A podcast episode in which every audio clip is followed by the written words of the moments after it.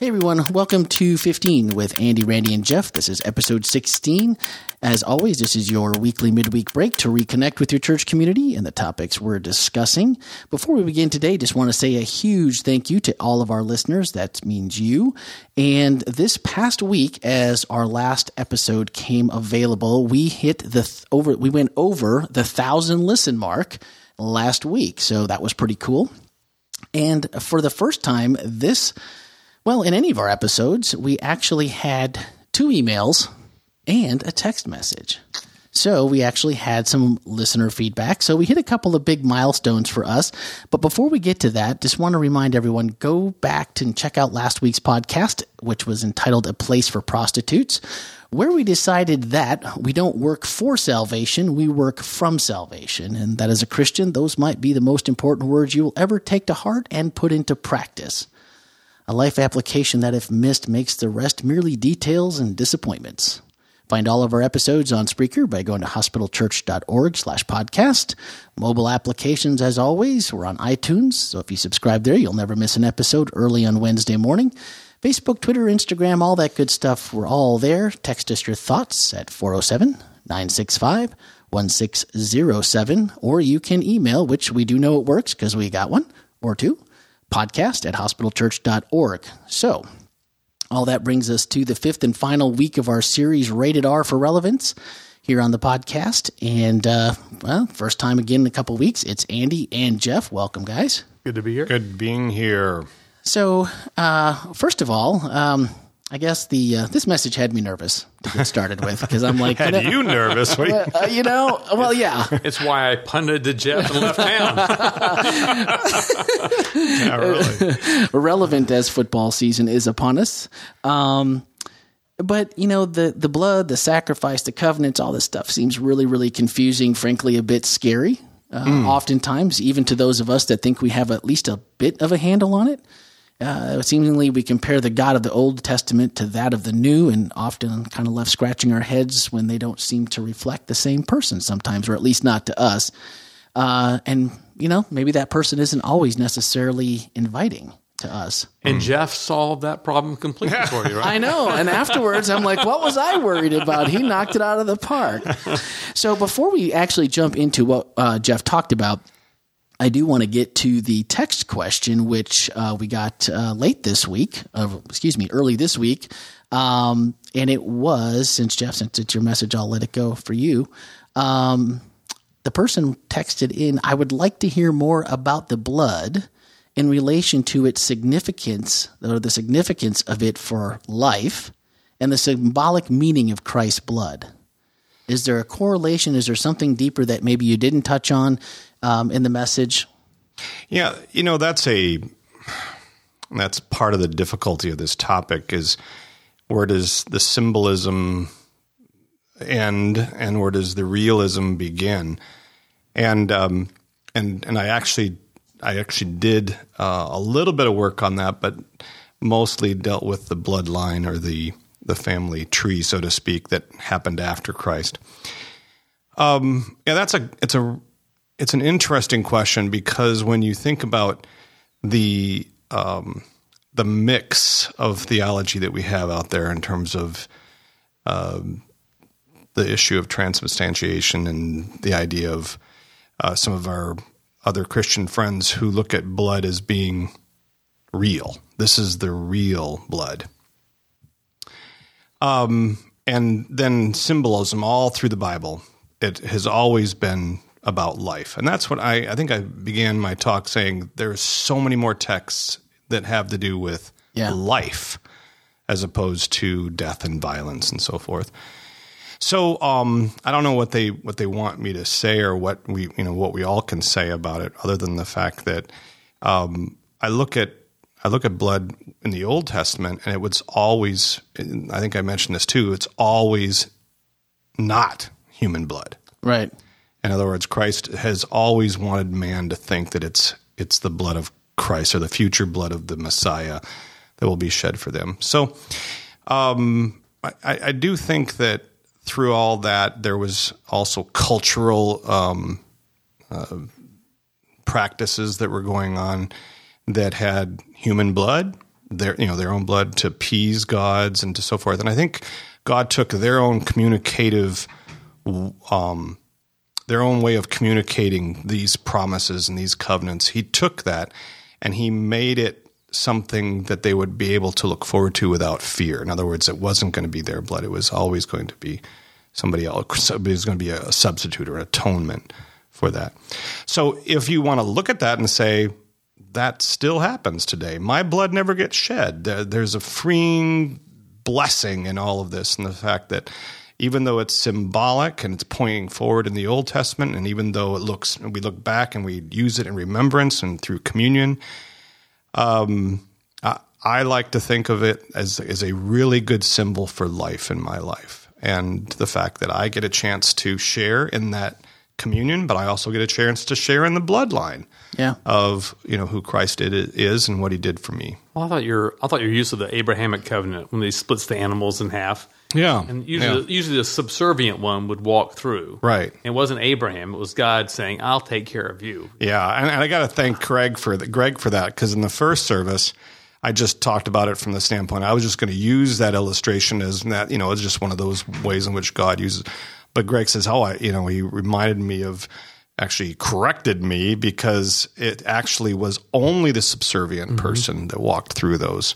The those, lesser of the, the, the lesser of two, the two. two kings were making a, a, contract or a covenant. Right. The lesser king would be the one that would walk through. walk through, and, saying and, it would be. And I'll, I'll take the I'll take the weight of this covenant upon me. Right. And God chooses to walk through the the, the split animals saying to Abraham, basically, I'll take I'll take responsibility for this covenant. It's a covenant between us, but I'm I'm going to take the, the bigger piece of the responsibility, not you, Abraham. Yeah, and and, and that's a, that's a whole blood yeah, if, as well of the life. If you look at that story, the story is it's great because what happens is Abraham waits. As a matter of fact, Abraham falls asleep. He, tr- he shoos buzzards away and vultures and so forth, and then God comes walking through it. You know, during the night or whenever he's it's late so you have this idea of Abraham didn't do anything. he fell asleep, literally, and it was God that did the entire covenant. And I think, and I don't want to say that we're just falling asleep, but God does everything in the atonement. And so when we think of blood, um, the loss of blood is a loss of life and so forth. When when you think of all of the blood, all of the responsibility falls on God, which was never ever seen in any other rituals or covenants by other nations. And, and it's his life that he gives us. And everything. We, we, yeah. we oftentimes like say focus on the death part of it, but it's right. really his life that he gives. Yeah. Well, excellent, Heather. I hope that answers your question or gives you a little bit more in depth. And actually, I heard in seconds. I, we were at second, so I did hear your explanation about about that uh, yeah. the sacrifice and it still didn't make as much sense as it did now that you guys just both just had that conversation. So, well, I kind of quickly ran through yeah. it. Yeah. So hopefully that uh, that sheds a little bit more light. And you know, this is a it's just a, it's a topic that's hard to get around sometimes, and to to wrap our minds around and and kind of figure this out. Is there anything that you, we can preface a discussion about this topic or this subject that is maybe kind of opens you up to understand or to kind of prepare you for what you're about to try to learn or try to understand or try to listen? That's a good question. I I do think that the way in which um, we look at covenants in the Old Testament, um, I, I, don't know if it was uh, in the New Testament. It's it's a um, it, it's a different way of looking at it. I, I, one of the stories that I didn't talk about that I thought was interesting. Luke mentions the story of the woman who was bleeding for twelve years, right? And um, there is a there was a an understanding that you know any kind of illness like that that was just done by God, right, or supernatural.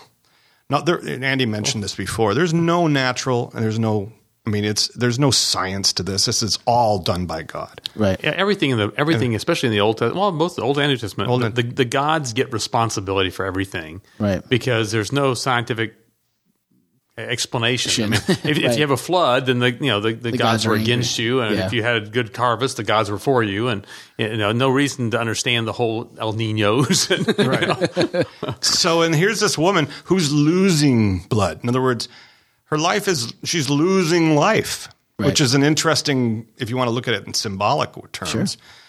And um, and she's you know she's tried everything, and I'm not you know again I, I think Luke looked at it probably more from a medical standpoint, but everybody else looked at her as somebody who was not that important. Right. She was something whatever happened to her, God didn't apparently didn't show any favor on her. Right. She had tried all these, and so I'm sure in her community she was looked upon as being someone that wasn't in favor with God. And then all of a sudden, bam, she's she's healed. And Jesus takes time to throw this really interesting piece to her while in the midst of while he's rushing to Jairus, Jairus's daughters. Uh, she's ill and Jesus is going to heal her, but he stops the crowd and everything and he goes to her and he says, Your faith has made you whole. Right. Which, as I think about this, you know, you go back again. Now we're going back to the Abraham covenant, and it was his faith that his belief, his faith that caused him to have righteousness. You know, and he says, "You're not righteous on your own; you're righteous." So here's this woman who believes, and hit, and now the bleeding stops, and Jesus says, "It was your faith that."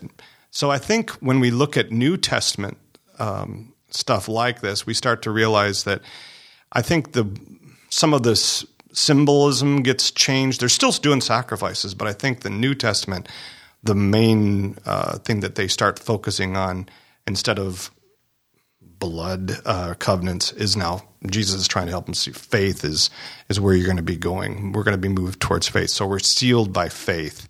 And that's what I think is the new, I don't want to call it the new blood, but that's the new uh, part on our side It's the to enter into the God's covenant is faith. Okay. Well, that just understand, understand Yeah, c- well, because that was until then. I was just kind of going to my next question, which was, you know, the the uh, you said the covenant was a show of being all in on, Yeah, on that yeah. covenant with God. So now faith becomes And so, what was the modern equivalent for someone who's looking at this, going, "Okay, I don't even get this Old Testament stuff. Maybe not even. I'm I'm just on the line of the New Testament. What does that mean to me now?"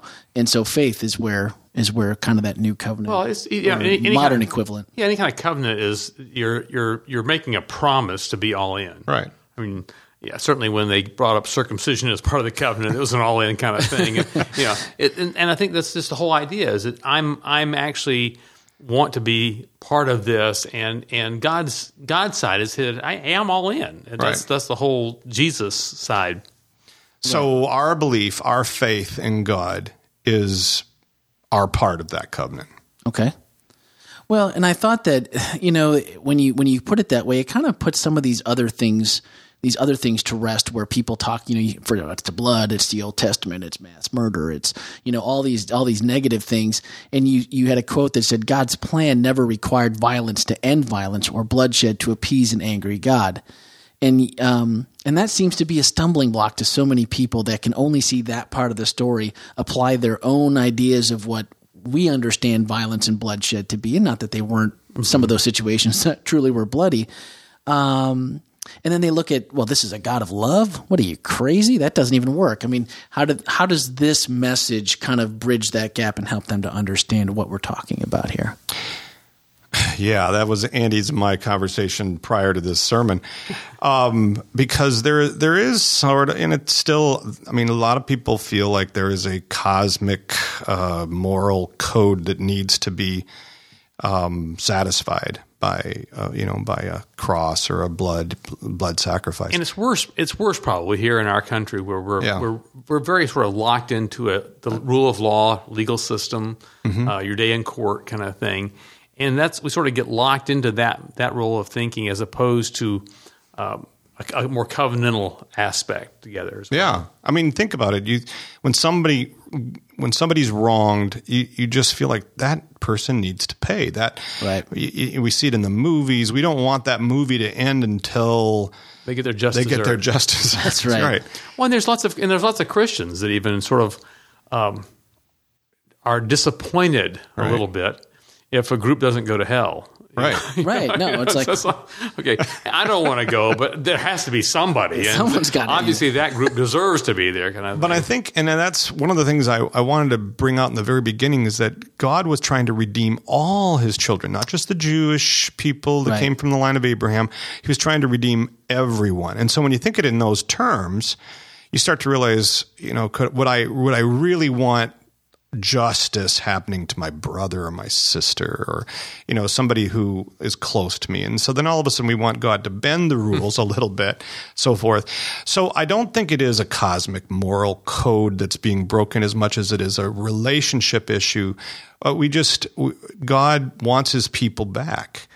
And so it's a I look at it as a relationship problem that god's trying to work through and Sure, because Adam and Eve, when they make the decision Yeah. Mm-hmm. in the initial fall, are saying, "I'll do it my way." Right. You know, forget the relationship. And and God has been working to restore the. Hey, let's work. We're, we're in this thing together. Let's let's stay together and be in a relationship as well. Right. So it was God trying to God's trying to solve this this distance between he and his his his creation, his children. Well, and I thought you came into that from Ephesians 2. You, Yeah. you went to 11 and 13 and then also uh, verse 19, basically saying that, you know, death, Christ's death to everyone just means that everyone that was once out of the picture, we're all in it together. And like you said, that also tends to bring out the best in us where, yeah, if you're, if everyone's kind of on the fringe, well, we don't care. We hope, we hope they get their just deserts. But if it's our family, if we really truly are all in this together, well, then I care a little bit more. and that, and that God loves and God, that God loves the, the the very enemy of Israel as much as He loves Israel. Right. It's, it's still Right. a hard concept for us to grasp. You know that He's for everybody. He wants He He loves whatever we consider our worst enemy right now as much as He loves us. Uh, his love is is perfect and unconditional. Yep. Yep.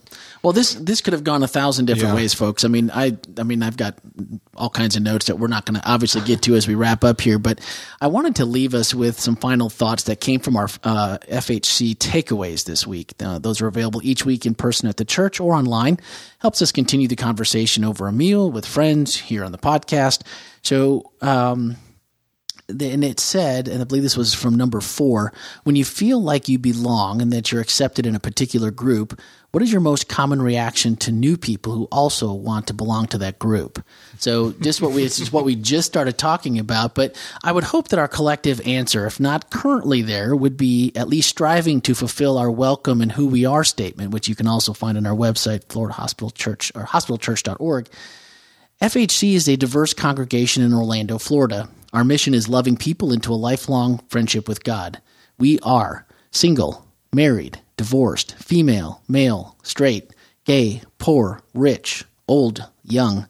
At FHC, we welcome any member of the community to join us in worship. We don't care if you're a practicing Christian or get lost in traffic and wound up here by mistake. We want to offer you grace and peace as you begin or continue your faith journey. We are FHC and we're all welcome here. Mm-hmm. And so I hope that at least from this message, if there was a collection of maybe how you look at who you might consider at this point to be on the fringe, if we realize that we're all in this together, that maybe that brings us all into a little bit more community and all a little bit more grace to extend to those outside our walls. So if you have anything to add, you can obviously text us 407 965 1607, and we will uh, discuss those just like we did today, um, or email us at podcast at hospitalchurch.org. If you missed Jeff, if you missed the message, you missed a lot. There was a lot to unpack there. there was some message. really cool uh, stories about fireworks and explosions and the ringing of ears and you know uh, being afraid of mom. So there's lots of good things that you can find there too. You can always find those on our uh, website hospitalchurch.org. Click on the sermons tab, and then under there you'll find archives. Uh, join us each week, 9.30 and 12 for first and second service. And at 10.45 in the middle, there's a Bible study. Next week, we begin a new series, or I should say this week. Uh, it's about the book of Ecclesiastes, and our speaker will be Don Williams. So if all goes well, maybe we'll have him as a guest next week. So plan on joining us this week in person, online, and of course on the podcast for episode 17. Thank you for joining us.